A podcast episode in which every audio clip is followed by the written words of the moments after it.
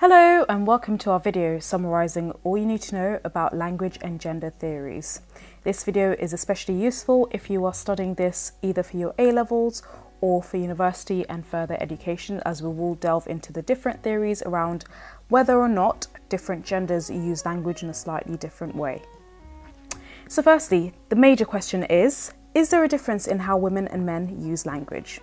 This is a huge question in linguistics whether being female or male affects a person's language or whether it's merely the attitude towards people's gender that makes us think there is a difference.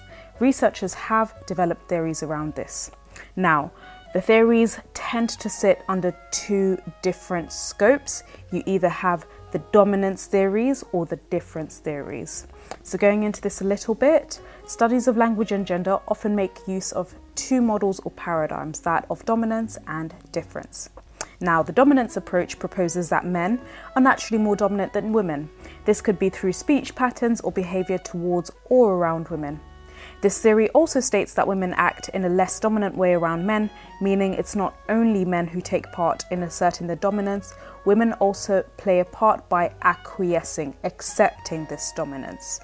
However, difference approach, so theories that fall under the difference umbrella, support the idea that male and female individual lifestyles are often presented as being different.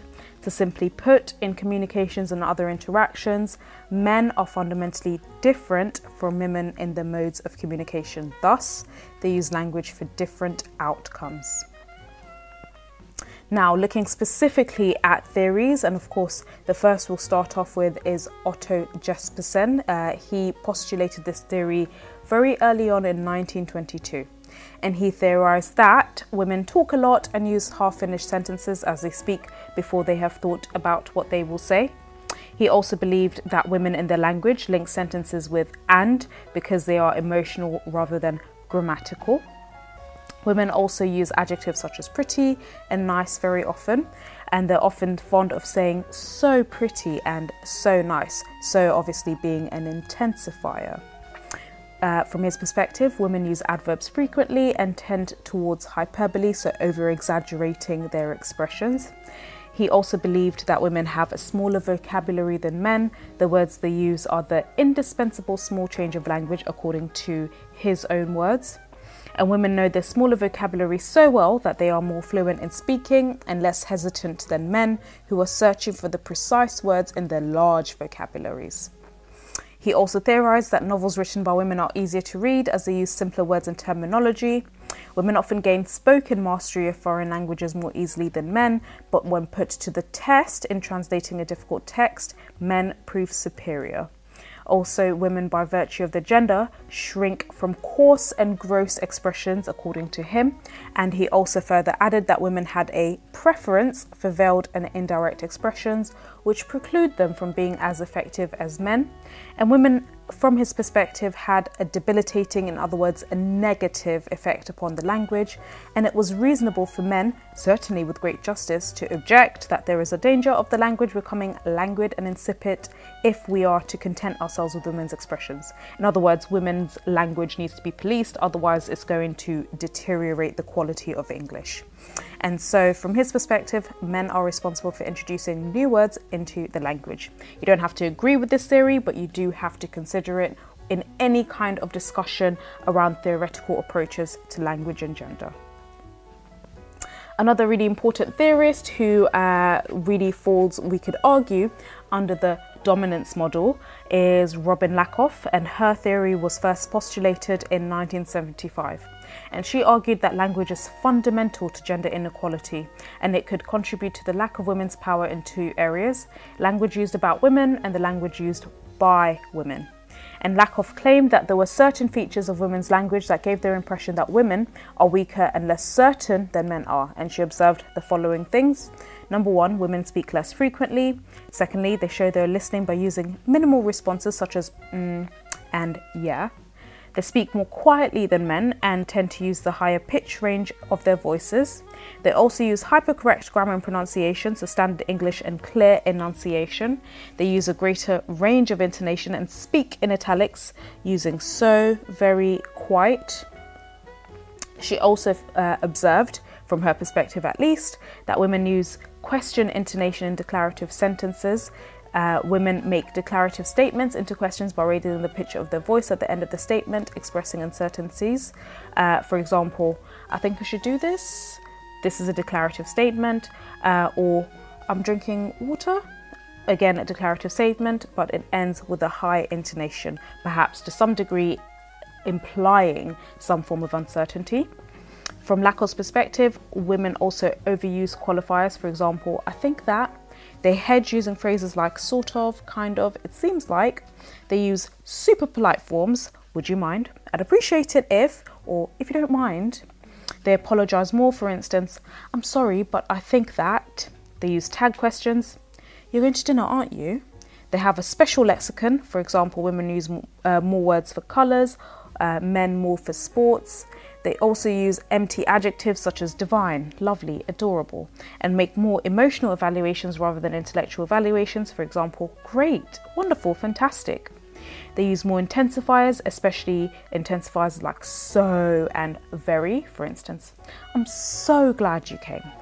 They also use more adjectives to describe approximate amounts, around, about, and they use euphemisms more than men. She also found that women use diminutives more than men. They use reduplicated forms such as itsy bitsy and teeny weeny. They use direct quotations, men paraphrase more often. They use WH imperatives such as why don't you open the door?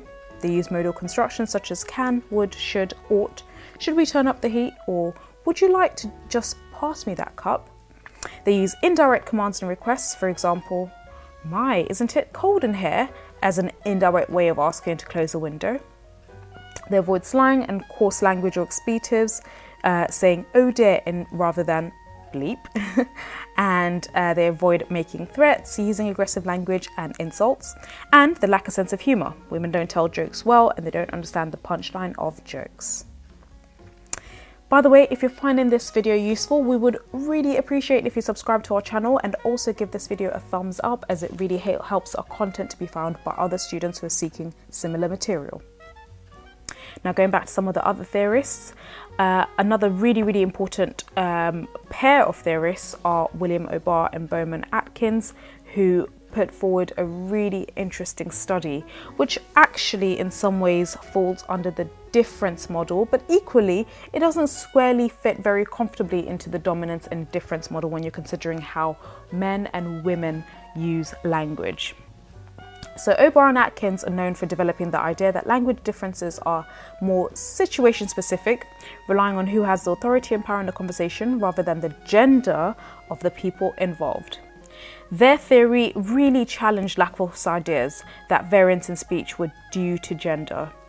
What they did is they studied courtroom cases for 30 months, observing a broad spectrum of witnesses and examining them for 10 basic speech differences between men and women that Lakoff proposed. These differences, or women's language components, consisted of things like hedges, empty adjectives, super polite forms, apologizing more, speaking less frequently, avoiding coarse language or expletives, tag questions, hypercorrect grammar, punctuation, indirect requests, and using tone to emphasize certain words.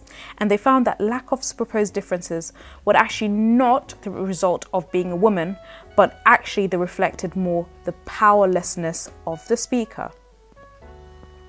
Uh, now, going into how they found this, they used sets of three men and three women to prove this, who they studied. The first man and the first woman, the pair, both spoke with a high frequency of what we would call women's language components, so things like adject- empty adjectives, hedges, and so on. The woman was a 68 year old housewife, and the man drove an ambulance, suggesting perhaps stereotypically that power and control would perhaps be lacking from their lives. The other pair that they studied was a doctor and a policeman who both testified as expert witnesses in the case at hand, suggesting that the power they experienced in their jobs and lives meant that they had less components of women and women's language.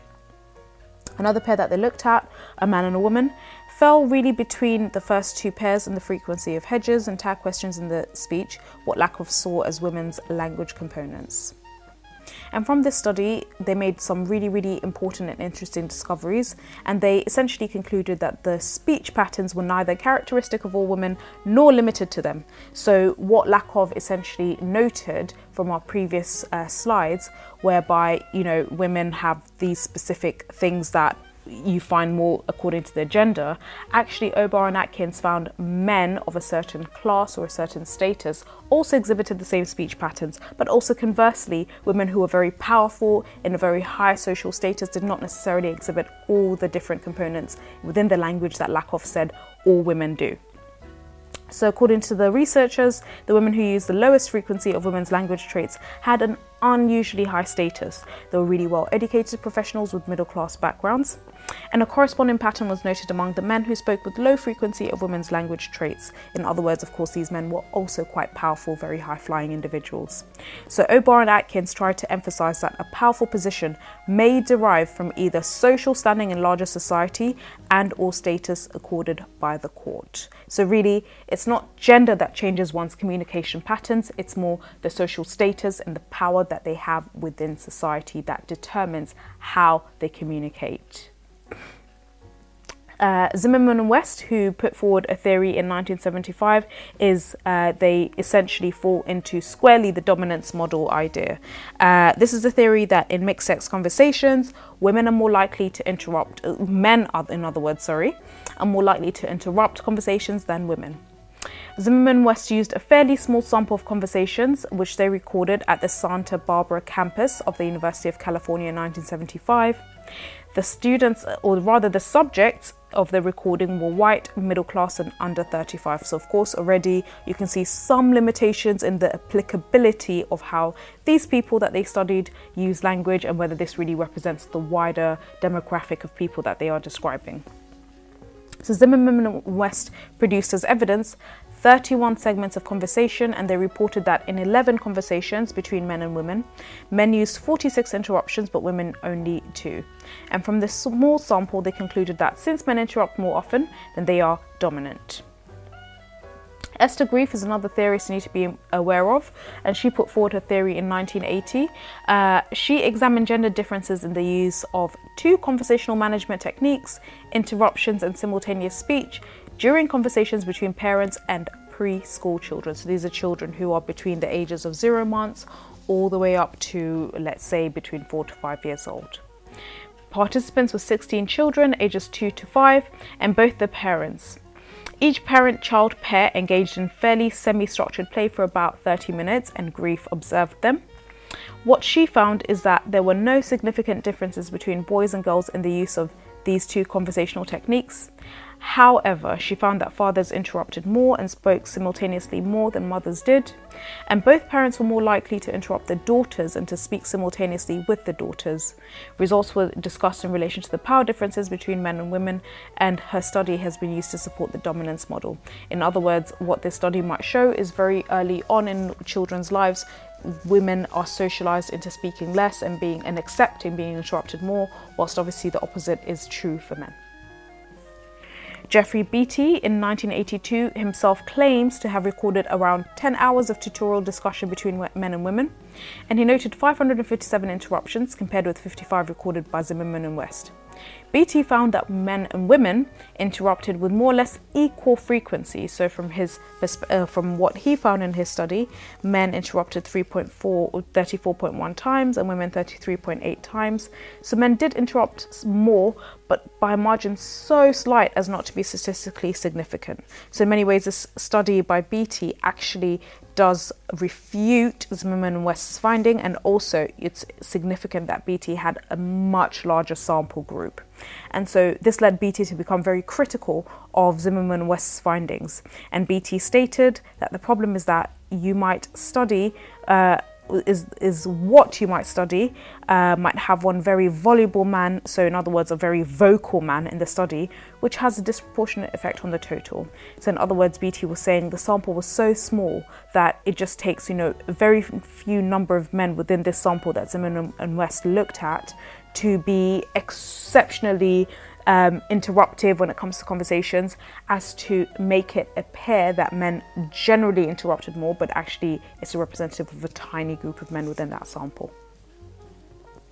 Dale Spender is another important theorist you need to be aware of, and Spender, Spender advocates a radical view of language as embodying structures that sustain male power. So her work has a very strong feminist aspect, and she refers to the work of Zimmerman and West to the view that uh, that which views male as the norm, and to her own idea of the patriarchal order. She claims that it's difficult to challenge this power system since the way we think of the world is part of and reinforces this male power. In Dale Spender's words, she states that the crux of our difficulties lie in being able to identify and transform the rules which govern our behavior and which, being patriarchal, which bring patriarchal order into existence.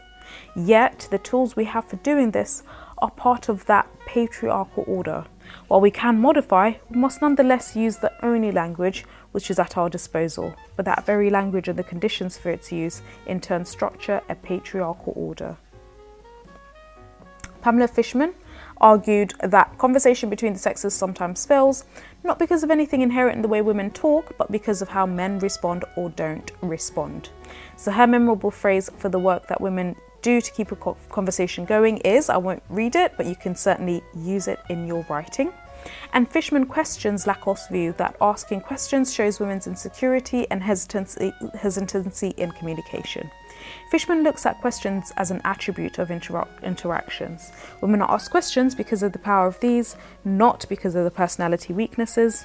And Fishman also claims that in mixed sex language interactions, men speak on average for twice as long as women. Jennifer Coates uh, leans more in support of the difference model, and she theorizes that girls and boys develop different styles of speaking due to their largely different interactions in their all boys or all girl friendship groups. On the one hand, she believes that girls and boys tend to belong to the same sex groups where they will sit apart from one another and generally avoid confrontation, and when it is required, it is often antagonistic. It's been observed that the peer group of a child is directly influential upon their social linguistic development. And gender is the main principle with girls being encouraged to be typical girls and boys being encouraged to be typical boys.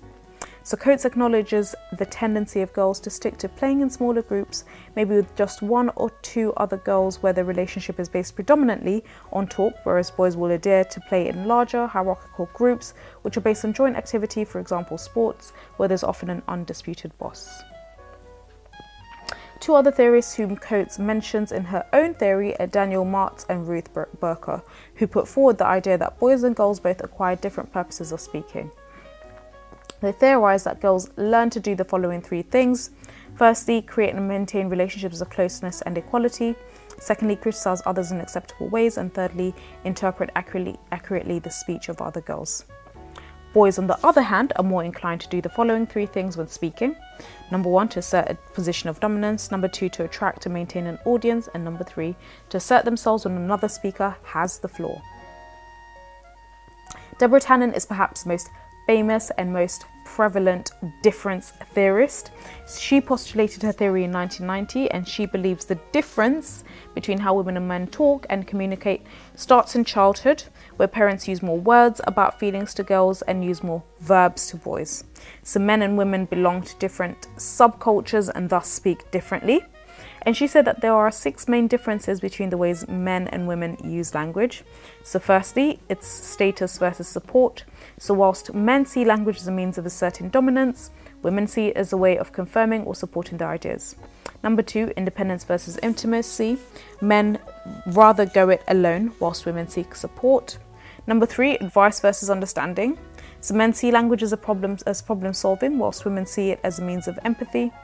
Number four, information versus feelings. So men are concerned with the facts, whilst women with emotions. Number five, orders versus proposals. So men use imperatives, female use hidden directives. And number six, conflict versus compromise. So men will argue while women will try to find a middle ground. Tannen also said of women and men that, on the one hand, women talk too much, speak in private context, build relations, overlap, and speak symmetrically, whilst men get more airtime, speak in public, negotiate status and avoid failure, speak one at a time, and speak asymmetrically. Janet Holmes also argued that tag questions, rather than showing uncertainty, could function as a device to help maintain discussions or to be polite and include others into a conversation.